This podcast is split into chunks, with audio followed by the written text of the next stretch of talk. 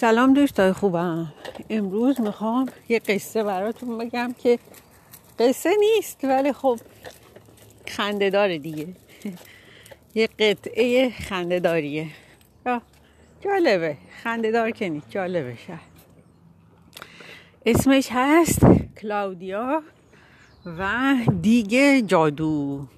یه دختر شیطونی بود به اسم کلاودیا که یه روز همینطور که توی حیات خونهشون داشت بازی می‌کرد یه دیگ پیدا کرد.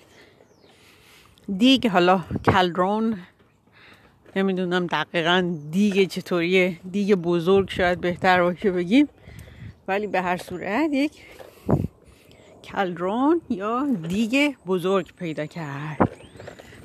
با خودش فکر هم این دیگ باید جادویی باشه. هر کاری که بخوام هر چیزی که بخوام از توی این دیگ می‌تونم بیرون بیارم. بنابراین چند تا توت فرنگی و یه کمی شیر ریخت توی دیگ و گفت عجی مجی. حالا ادا کلابرا یا عجی مجی. این رو گفت و از توی دیگ یک کیک توت فرنگی خیلی خوشمزه اومد بیرون.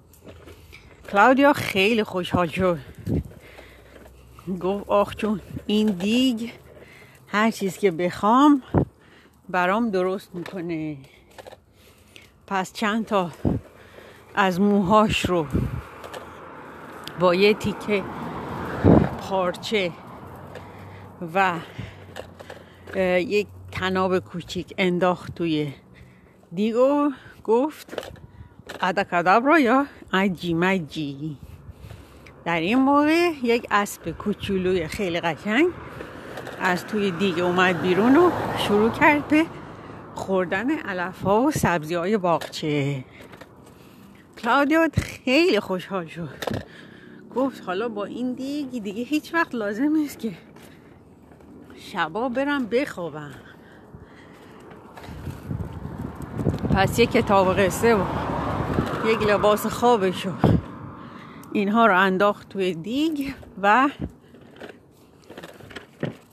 در همین موقع صدای پدرش رو شنید که می‌گفت کلاودیا بیا شامت رو بخور و بعد برو بخواه کلاودیا هر چی گفت عجی مجی عجی مجی. هیچ فایده نداشت و هیچ اتفاقی نیفتاد کلاودیا خیلی ناراحت شد.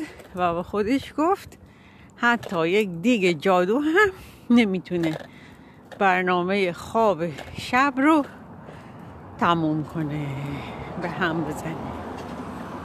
این بود قصه یا داستان کوتاه امروز.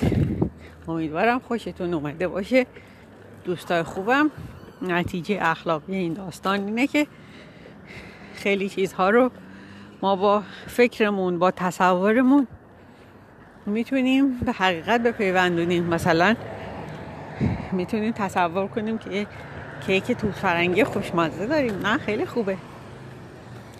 و بعضی چیزا هم هست که هر چقدر ساده هستن ولی متاسفانه نمی‌تونیم اونها رو تغییر بدیم و باید اونها رو قبول کنیم. به هر صورت زندگی زیباست. امیدوارم زندگی شما دوستای خوبم زیبا باشه و خدا نگهدار.